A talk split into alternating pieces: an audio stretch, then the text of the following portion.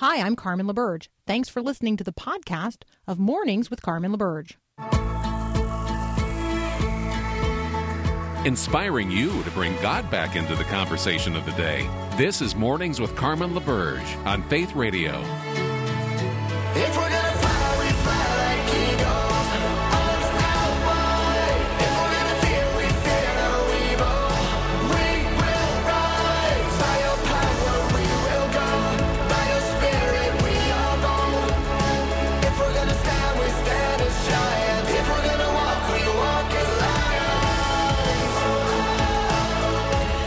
Well, good morning on this Friday the 14th. Friday the 14th, yes, January 2022. Good morning. I'm Carmen LaBerge. If you're joining us for the very first time, welcome, welcome, welcome.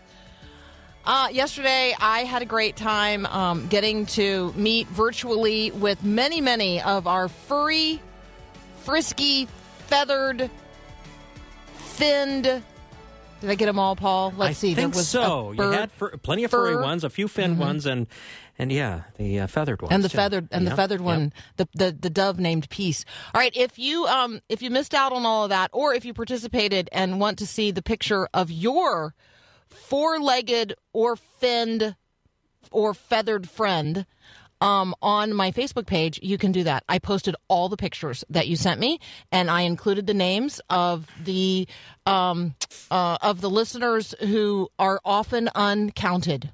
They are unaccount. They are often unaccounted for, but not here on Mornings with Carmen because we love our dogs and our cats, and um and one raccoon named Lady. There you go. hmm And a donkey named Pokey. Good morning to all of you. Those are in the good morning. Good morning. Yes, and good morning to uh, Greta. I missed uh, listing Greta yesterday because um, Greta's human sent uh, Greta's picture on my cell phone, which I did not check. so there you go, Greta. I know you're listening, and so good morning to you as well, my little my little furry friend. All right, so um, I love that. I love that. Thank you so much. Um, the Carmen Nation has um, all kinds of creatures, great and small, and I am so thankful. It's so fun. The Supreme Court of the United States issued two rulings yesterday in cases related to the powers of the executive branch of the government. So, you know, in our civics, uh, in our civics education, right, the U.S. government has three branches the legislative branch. So when we talk about uh, the U.S. Uh, Congress, uh, we talk about the Senate, we talk about the House of Representatives, we're talking about the legislative branch. Those are the lawmakers. Uh, we also have a branch called the judicial branch, and so that is the systems of courts, right? That's the justice system, the highest level of which is the Supreme Court, and we're talking about a ruling by the Supreme Court yesterday. Um, and it's in relationship to the powers of the executive branch of the U.S. government. And the executive branch doesn't just include the president and all of those who uh, who he appoints.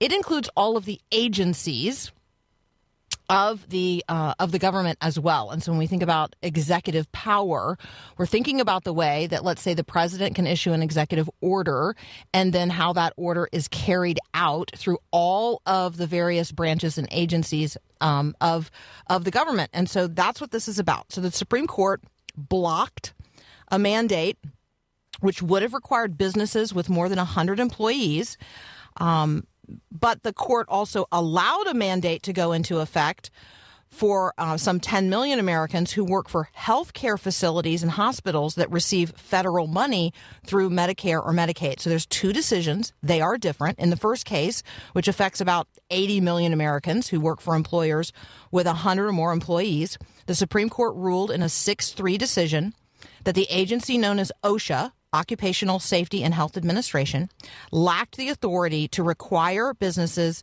um, uh, to, you know, either force employees to be uh, vaccinated or uh, be in this regular regimen of testing. So the vote on the employer mandate case was six to three. Um, with liberal justices in dissent. The vote on the health care case was five to four. Chief Justice John Roberts and Justice Brett Kavanaugh joining the liberal justices to form, uh, a, you know, a one margin majority there. So every single one of us has a relationship to this story. Because you may be thinking to yourself, this does not affect me, this does not affect me. Okay, every single one of us has a relationship to this story. Um, I'll, I'll tell you my relationship to this story. So, like everybody at Faith Radio, Uh, I'm a part of Northwestern Media, employed by the University of Northwestern St. Paul, which therefore has like you know way more than 100 employees. So the the conversation about an employee mandate for employers with more or employee employers with more than 100 employees would have affected me, right? Um, this is also expressly a Christian institution. So let's just say the Supreme Court had allowed for the vaccine or test mandate um, that OSHA was seeking to apply. Um, if they had allowed it, then the Supreme Court would have basically been requiring that schools, like the University of Northwestern, um, and every large Christian organization that you can think of, enforce, become an enforcement arm of the U.S. government. Can you see that? So part of what the Supreme Court is doing is saying, hey, you don't actually have that kind of reach, that kind of authority. Um, the legislative branch has not invested the executive branch in this way through this agency to do this kind of thing, to reach quite this far into um, into private businesses, into religious institutions. Um, and so that's what's going on there.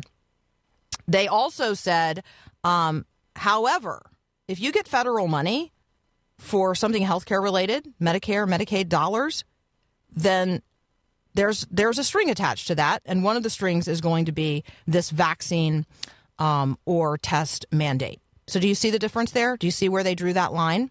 So, the ruling related to the mandate for those who work in healthcare settings and receive federal funding uh, is pretty simple.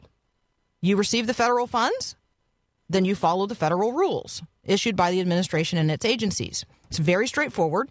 And I think serves as a really healthy reminder to all of us in every institution of every size um, that with federal dollars, with federal dollars come very long strings attached. A good reminder for each of us and all of us uh, moving forward in the conversations of the culture today. All right, Dr. Bruce Ashford, Ashford is going to join us next. He is in the midst of a series called The 10 Words. It is excellent. You can find the whole thing at bruceashford.net. But let me just ask you this. When you think about the 10 commandments, how do you think about those 10 words? Um, do you know what they are? Hmm. Yeah, well we're we're going to we're to remind ourselves of the 10 words uh, with Bruce Ashford in just a moment.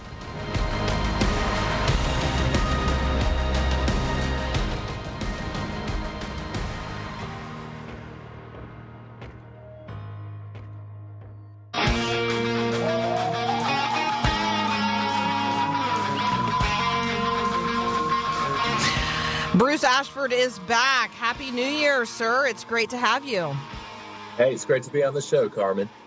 All right, you guys can um, check out what Bruce is working on at bruceashford.net. Let's talk about your 10 words series. Why do we need to be talking about the 10 words? Like, you know, this seems like a really old, dusty list to be talking about uh, in 2022.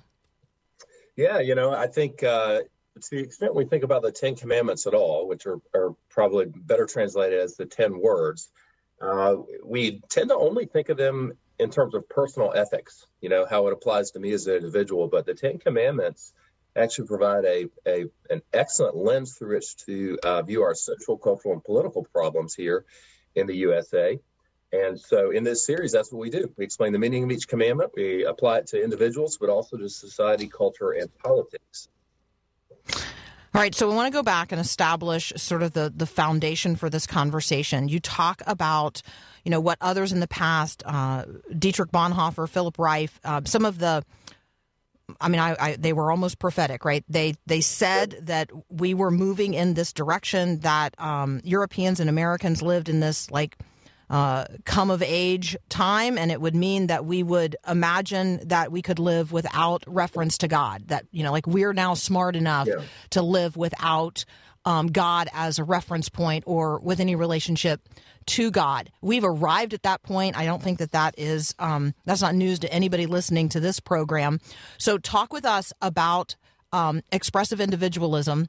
Uh, because I think that gets to the root of a conversation about whether or not I'm going to concede authority to the one who is behind the Ten Commandments or the Ten Words, or whether or not I'm going to say, you know what, my autonomous self doesn't need all that. Yeah, you know, uh, what we've done here in the states, the, the Americans are deeply religious people and always have been. Um, the, the odd thing that uh, Carl Trueman, Philip Rieff, and others have pointed out is that we have now installed a different God on the throne, and that's the individual person, the individual American. There's nothing wrong at all, of course, with uh, seeking individual rights. That's a, a good part of our nation's fabric. But uh, what we've gone on to do, uh, many Americans, and all of us to some extent, is we put ourselves on the throne instead of putting God on the throne. Uh, so that the uh, the the the uh, the whole point of life for many Americans is to be authentic, and to be authentic under this view is to align our lives with our deepest desires. And what the Bible teaches is that our deepest desires are often warped and twisted, and in fact, all, always are warped and twisted until we come to know God through Christ. And so, what, one of the things that the Ten Commandments uh, uh, does, uh, that this uh, series, the Ten Words, is tries to uh, help remind us that if we conform our lives to God's law, um, then uh, there's a certain beauty to that and a goodness to aligning our lives with God's truth for our life, His deepest desires for life instead of our own. And what that allows us to do is to be light. Jesus talked about, mm-hmm. we just take salt as a metaphor for a moment um, that we should be salt. Salt was something that would preserve meat. It didn't have freezers in those days. And at the same time that it preserved meat and kept it from being corrupted, it also made it taste better. And so as we conform our lives as a people, God's people, the church, as we conform our lives to his to his law, um, we help to preserve our society and to preserve our politic, uh, to preserve our culture, and to even make it taste better. Hmm. Um, all right, so Bruce and I are going to um, look at this question when we come back, and I'm going to ask it of you right now. Um, are you a lawbreaker, or um, you know, are you a person who is a law keeper? I want you to think about that for just a moment. Am I a law keeper or am I a lawbreaker? You might be surprised by Bruce's answer. We'll be right back. Throw me like a stone in the water, watch the mud rise up. Dress me like a lamb for the slaughter. Pour me. Dr. Bruce Ashford says there's really only two kinds of people in the world. I'm reading from his 10 Words series. You can find it at bruceashford.net. All right, Bruce, there's really only two kinds of people in the world law keepers and law breakers. I would like to imagine that I am a law keeper, but you have something to say about that. Yeah, so you know the Bible teaches us uh, there are only two kinds of people: law lawbreakers and law keepers, covenant breakers, covenant keepers, and all of us to some extent are law breakers, and that's the point of the gospel that we've broken God's law, that we deserve His condemnation, that only through Christ Jesus can we come into right relationship with God. When we do come into right relationship with God, He enables us to become law keepers, uh, because before we worship God through Christ we were always breaking the law, even when we obeyed the law, because uh, the, the very first commandment is to love the Lord your God, to love the one and only true God. And if we're not loving the one and only true God, no matter what our actions are, no matter which other laws we quote unquote keep, uh, at the deepest level, we're breaking those laws because we're doing them out of uh, some other motivation than love for God. And so the law doesn't just show us our, our need for God and our need for Christ, it also um, has a positive function, and that is that it instructs us how to live, uh, a way of living that will cause us to flourish and cause our society to flourish. So that's where um, you go next in this series, and where I'd like to go in this conversation as well. Um, every single one of us who are Christians, we we want to figure out like how to apply the Bible to life. How is the Bible the living Word of God, not just for the world, but for me? And you know, and I I desire that through cooperation with the Holy Spirit, my life would be brought into greater and greater conformity with God's will. Well, one of the primary places where God reveals His will um, very early on is in this, you know, list of ten words, in these ten words, in what we call the Ten Commandments. And so we're uh, we're looking at the Ten Words series by Bruce Ashford, and we're going to look uh, here at the second installment in that series. You say this um, you know, that we want to use the Bible's internal categories to address our life in this world. That's me saying I want to apply the Bible to life. Um, and and here's the list of things that you say happens when we do that. So we are ascribing sovereignty to God.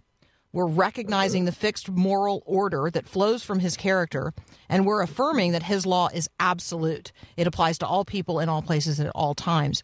Um, talk with us about the moral law and this moral law of God, um, because there's there's more to say about how we approach the conversation um, you know between right and wrong and you you unpack that and you're going to use some really big words and so everybody needs to like this is when you like turn and and furrow your brow for just a moment because you're going to hear words like consequentialist and deontological both of which i know are big furry words for this early in the morning but bruce ashford's going to tell us what they mean Yeah, this this show is going to be for readers who like their coffee strong. So um, exactly Yes, if, if you look through the Bible, the Bible can be sometimes difficult to interpret.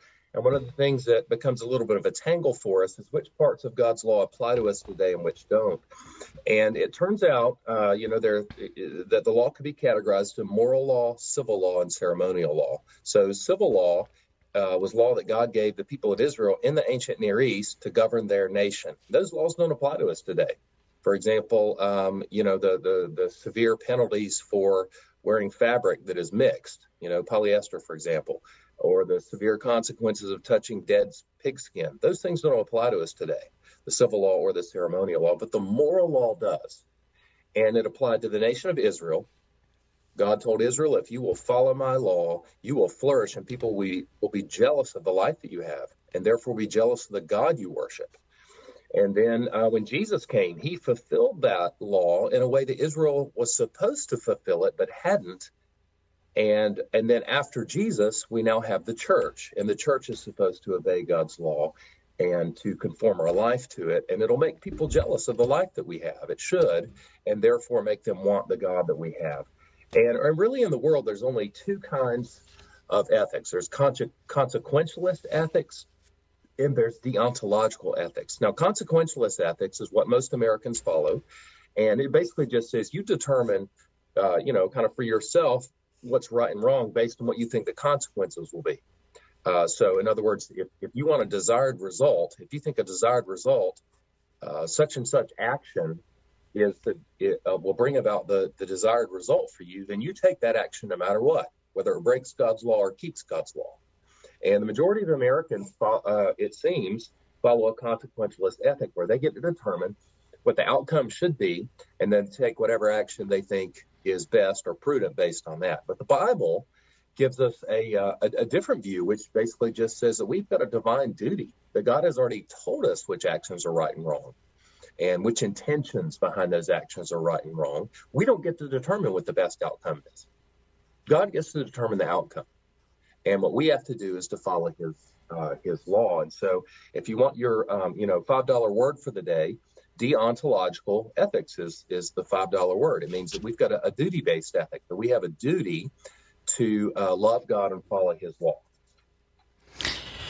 So I think when we hear that, um, if we if we settle into that for just a moment, we probably recognize that we have heard ourselves say, "But I followed all of the rules. I did all of the right things. I was a good person, and this bad thing still happened to me." That is evidence of consequentialist ethics. Like, right? That that suggests that I am basically. Um, a self-interested pragmatist and i am i am saying hey if i do you know i have decided i'm the arbiter of of what one does to get a particular outcome um, and, in my judgment these are the things that should happen because i have done these things i am now i have a right to to these outcomes um, because of these realities i mean all of that I can like hear echoing through conversations that I've had, even with Christians. What I hear you saying is we need to rediscover and recover and submit again to a deontological ethic um, in terms of our approach to right and wrong.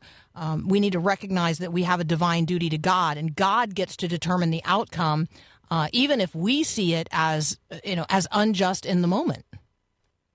Yeah, that's exactly right. You know, um, Americans. That's super countercultural, Bruce. That's super duper countercultural. It is. I mean, you know, as Americans, you know, we're action oriented people, and there's a lot of good to that. Not not bad. There's a lot of good to it. But the problem is that, uh, as you put it so well, that God doesn't give us the right to have a certain outcome in life. You know, the, the point is we live in a fallen world and life is going to hit us. Life is going to happen to us. And even when we're living according to God's law, we're going to have uh, bad results and bad outcomes, you know, because that's the kind of world we live in. And what God has said to us is uh, that we're supposed to show the world that we treasure God through Christ greater than any other treasure. And if the time ever comes where um, our obedience to Him causes us to be stripped of other treasures in life, such as a certain reputation or certain financial outcomes or a certain political outcome, that uh, the outcomes are not our primary concern. Our primary concern is adherence to God's word, um, adherence to His law. And that applies not only to individuals, but also to communities and nations. And uh, and so what our, our main concern is to honor God and please Him rather than to achieve a certain outcome. Okay, so the outcomes um, conversation makes my mind immediately go to the cultural conversation that we seem to increasingly be having about the difference between equality and equity. And so um, I, I know that you and I probably don't have time to completely unpack that today, but it seems to me that people who who would now argue that you know everybody deserves equity, there should be an equal outcome um, every person has different circumstances and um, and should be given everything that is necessary by you know by everyone else in order to ensure that there are equal outcomes, as if that's the definition of uh, uh, of equality. Well, that's not equality. Um, you know, equality is each one of us created as image bearers, um, you know, before God, equal in creation, equal at the cross in terms of our sin and need, and equal in the kingdom for those who turn to, uh, you know, turn to Christ and receive God's grace through Him. Um, can we at some point have the the equality equity conversation as it flows out of this conversation about um, ethics and how we think about right and wrong today? That's a that's a fantastic point, and I hadn't thought about it in relation to uh, this particular series. But it's a, you make a fine point. And uh, here's the fact: the fact is that we live in a fallen world, and there, there will there will not be equity in a fallen world ever, no matter how hard we try. And as a matter of fact, in the new heavens and new earth, in the eternal state, one day there still won't be equity. Um, uh, that, No, John know, still so- gets to John still gets the best seat. Yeah, that's right. I mean, he's going to be first in the kingdom of heaven, right? I mean, I like right. I mean, you know, following Jesus, right? I, the the seats at the right. Right. and the left, you know, yeah, exactly. There's still seats to the right and the left. I mean, I yeah, you're yeah, I get it, I get it. All right, you're going to help us continue to unpack this conversation over time. Um, so for right now, let's just encourage folks to go to uh, to Bruce's website, Bruce Ashford dot. Help me out, Bruce. I got to go back a few pages. Net. BruceAshford.net. BruceAshford.net. Um, grab this 10 words series. We're going to continue talking about it over time. Bruce, blessings. Happy New Year. Thanks for joining us today. Thanks. It's been great to be on the show, Carmen. Likewise. All right, we'll be right back.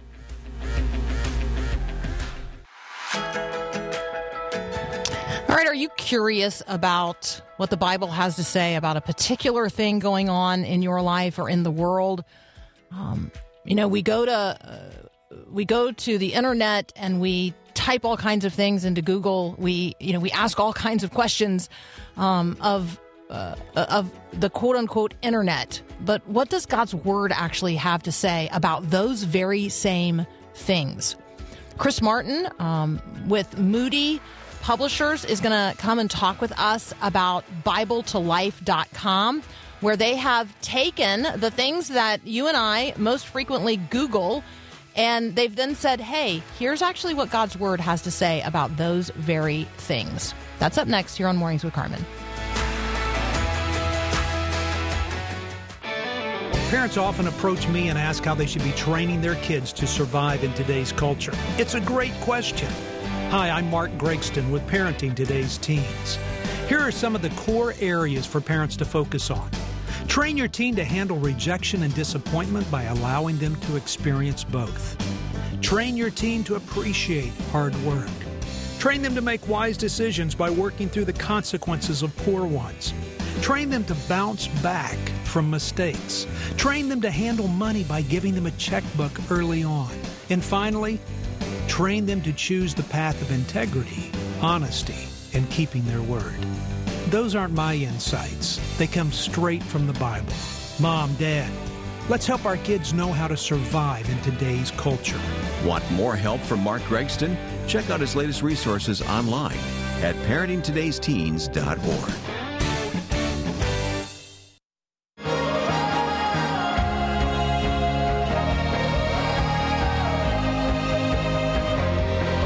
All right, joining us now, Chris Martin, whose book, Terms of Service, releases on February 1. So we're anticipating that. Uh, his Terms of Service blog is excellent. I encourage you to check it out on Substack.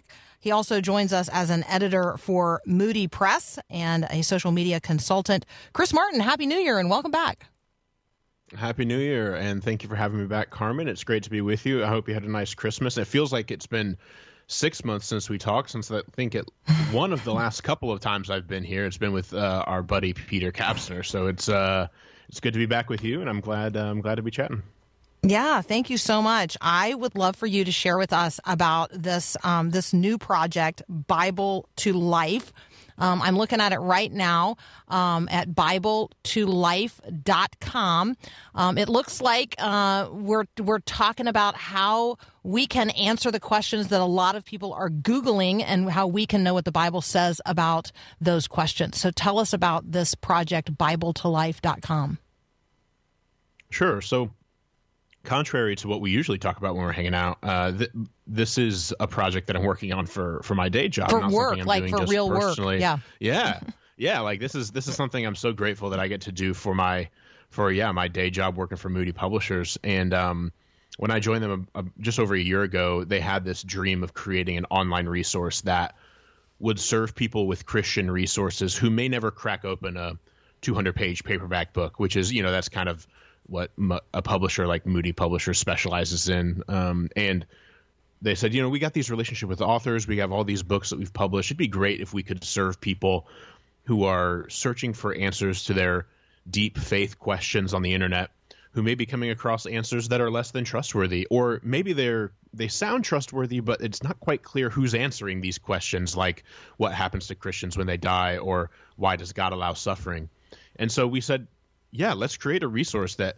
that uses some of the resources we've published uh, taps into some of the author relationships that we have to help people who are searching for answers to questions and and trying to better understand God's word and God himself through the internet. Because unfor- unfortunately I think and, and whether you think this is good or bad a lot of people are taking their hardest faith questions like the ones I just explained or others um, like do you know do I have to go to church to be a Christian or you know things like that they're taking a lot of these faith questions to Google before they take them to a trusted person they know in their real life, like a pastor or a parent or even a friend. And so our hope is that with Bible to Life, it really just be a ministry. And as you can imagine, based on what I talk about on the show pretty regularly, using the internet and social media and, and, and online content in this redemptive way is just really important to me personally. I really hope that this site can be a way that people engage with God's word and understand the implications of God's word on their life uh, and be kind of a constructive way they use the internet. So that's really, man, what we're hoping to do is just help people find a trustworthy spot to find their find answers to their faith questions. Okay, and now I want to demonstrate to you that I have been paying attention over time. And so I read, at least in part, the terms of use at um, at BibleToLife.com. And so now I have a terms of use question for you of course. on, on the moodyradio.org terms of use. So I'm used to seeing things referred to in the possessive. I'm used to seeing an apostrophe. But here I see what looks like a quote mark, like there's two apostrophes. Um, and when when moody is moody's, like possessive, or when um, in a sentence that talks about oh I was going to see there's one that's like else else like you know someone else's and that's possessive and there's there's two apostrophes there so it looks like a quote mark instead of an apostrophe. Okay it now this is not a criticism like I'm I really am curious. Is there like an, a secret internet reason for that No, and I'm looking Oh. at those right now, and I don't even see what you're talking about. So I know so there's in no the secret. I know. Well, I know. no okay, so just. I'll, I'll just give you one so that you can because this will be fun for you, right? So in the accounts, passwords, Yeah. and security section, you can just find the sentence that says you may not use anyone else's Moody ID password or account, blah blah blah. So that else's has two little things, and when you and when Moody is referred to in the possessive throughout the piece. So let's. Uh, I'm just going to scroll up to the your use of the site uh, section, and if you look at the one that says you agree that you will not take any action that imposes an unreasonable or disproportionately large load on the infrastructure of the site, or Moody's possessive, but it has two apostrophes. Moody's systems. Anyway, I I I really did this because, and in the next paragraph, um, any other persons persons, which would be possessive, has has a you know two apostrophes instead of an apostrophe. It looks like a quote mark. I only say that because I wanted to demonstrate that first of all, I did what you tell us to do, which is go and read the terms of use when we click on a new website. I just confess I I don't regularly do that.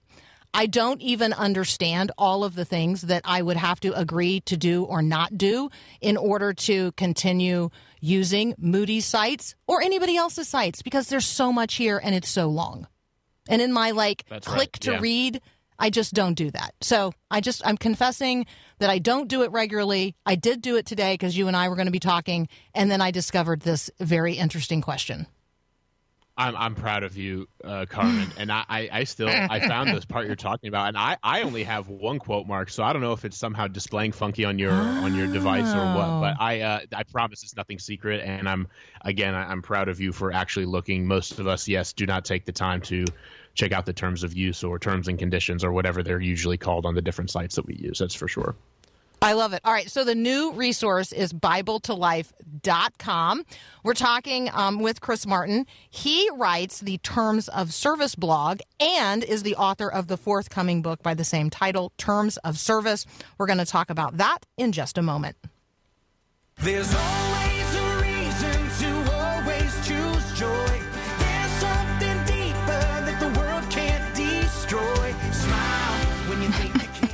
I have uh, inflamed the grammarians and the punctuation sticklers, and so now people are going and reading terms of use, and that is kind of funny to me. Okay, um, uh, Chris Martin is here. He writes a blog called Terms of Service. He's also releasing a book on February the 1st by the same title, Terms of Service. It is much anticipated by those of us who care about such things.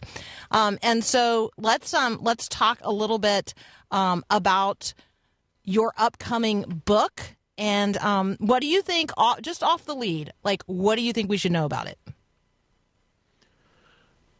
Good question. Um, I think you should know that it will probably make you uncomfortable, um, which, like, I'm not a salesman, and I suppose that shows in this moment, but um, I think it's good that books make us uncomfortable.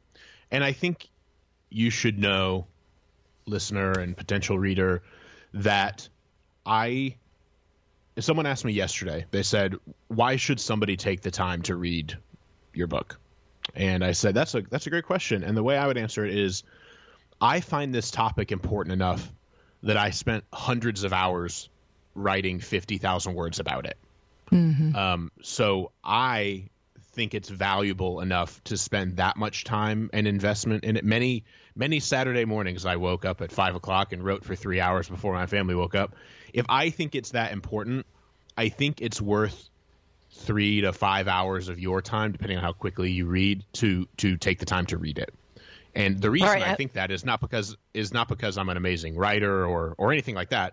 I think it's worth that time because if if we if we're on average, like many people, uh, the average time that I've seen, the stat that I've seen is people using social media for a couple hours every day.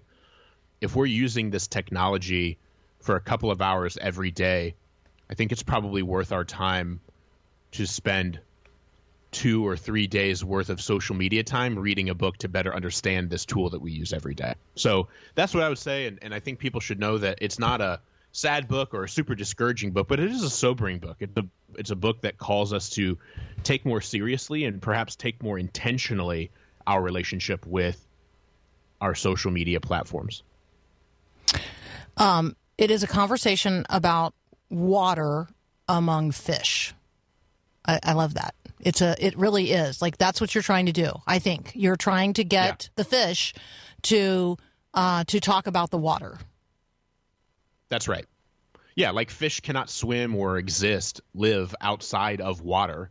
Um, we really, it's impossible for us to detach ourselves from social media and the internet generally. Even if you, like in the book, I, I don't, I don't make this big call to action, this sort of technological altar call for everybody to delete their accounts and and uninstall their apps and things like that. Um, I I think that could be healthy for some people who maybe are addicted to things on social media or find you know are finding their their worth and their value in social media. I think that can be a healthy step, but it's not an anti social media is terrible, you know, anti social media book. It's really a call for us to, like you said, recognize the water in which we swim um, and help us to better understand the you know virtual environments that we live in and try to think critically about how to live in those environments. I think too many of us most of us probably have uncritically embraced social media. And we embraced it because it gave us very encouraging promises. Like you can connect with family members across the world or reconnect with high school friends that you that you've missed talking with for the last 15 years or whatever. We, we connected with social media and started using these platforms for really optimistic and encouraging goals we had these ideas of what they were meant to do for us uh, but my fear is that we've really come to serve these social media platforms more than they serve us and i think that happens because we use them uncritically we don't ask hard questions of these platforms like why do I need to give them my location location all the time? Why why shouldn't I just opt out of that? Or um, what what do I hope Instagram accomplishes for me? Like what why am I using this? Even like the idea that we would ask what's the point of Twitter in my life just sounds weird to people. Like people hmm. when I've said that like hey, we should ask these questions, people will say, "Wow, that just sounds so weird." And I'm like, "Yeah, but but we should be asking that of books or of TV or of the church. We should be asking of all of these different institutions and forms of media with which we engage, what do I hope this does in my life? What role do I want this to play? How do I think this will and should affect me? And I think gosh, as much time as we're spending with social media, we should be asking that question of social media. Does social media? I mean, I I guess I hope um, that in some way I serve others through the things that I post on on the social internet, and I hope that the social internet serves me by getting the word out about people I'm talking with, things we're talking about. Like I would hope that my presence on the social internet um, is a service to others, and I hope that the platform serves me in reaching more and more people. Um, so that would be my thinking in answer to the question: Am I wrong that social uh, that the social internet is designed to serve me? Because I know your answer to this is no. It's designed to serve itself. well, yes, that's true. It is designed to ser- designed to serve itself, and it does serve us. Like I think there there is benefit that we gain. I mean, I, I don't think the internet that, that the social internet and our interactions on various social media platforms are all bad by any means. I think there's a lot of good that comes from these platforms, um, and we get to connect with lots of lots of people we never would. And I think there's plenty of good. Um, I just think that we've taken we've we've taken all of the good and kind of willfully ignored, like turned a blind eye toward the bad. And and I think it's um it's not about us like I said, logging off or deleting everything. It's more just I want us to count the cost. Um, a lot of us, you know, a lot of folks, I think I've even said in discussions with you before, are afraid of this like Orwellian future where Big Brother, you know, comes in and invades our lives and we get overtaken by like this big government, like, you know, media entity and they make us watch these TV shows and all of that. I, think, like Postman in 1985 and amusing ourselves to death, I think we should be more afraid that what we love will destroy us, not what we hate. And like Huxley says in Brave New World, my fear is that um, a lot of us are are welcoming Big Brother in and and providing him a seat on the couch. He doesn't have to knock down our door. And I just think, and it's it's not a book about Big Brother, but you know what I'm saying. I think it's a it's important that we count count the cost of what we're providing to these platforms in exchange for a service that I that I also think is maybe having more detrimental effects on us than we even realize. All right, it's so good. I'm totally looking forward to it. Um, I love any book that is designed to leave me with more questions than it answers, and yours um, promises to do just that. So I think that's good, and I think that's health, healthy and helpful, and a really good resource for having conversations across generations and maybe in our um, you know even in our bible study groups or our, our church circles like to to have something that says hey this guy is asking some really provocative questions. I'm wondering if you know maybe these are questions we ought to be asking about um, the way that we as Christians engage on social on the social internet. Like I'm, you know, I'm observing these things about how I see Christians treating one another. Is is that really making it evident to others out there in the world that you know we're they're, they're going to know we're Christians by our love? Like is that? I'm just thinking that there are uses of this, um, Chris, that go far beyond just the individual question about you know my own personal exposure on the social internet, which is uh, uh, which is a really important question to ask. But I think that the um, the questions you provoke us to ask in conversation with others um, are going to be really healthy as well. Yeah, thank you. I, I do hope that. I, I do hope that collectively, as families or churches or community groups within churches, that we are asking these questions collectively because it really is a team effort, not not an individual pursuit. All right, Terms of Service is the is the book. It is forthcoming. Chris Martin is the author. He he blogs at the same place, Terms of Service, um, and he works for Moody Publishers. And we're celebrating um, the uh, the advent of their new um, site, BibleToLife.com, which of course you have to read the terms of use because we're talking with Chris about it. Chris, as always, thank you so much. Blessings. Thank you. We'll be right back. Sweep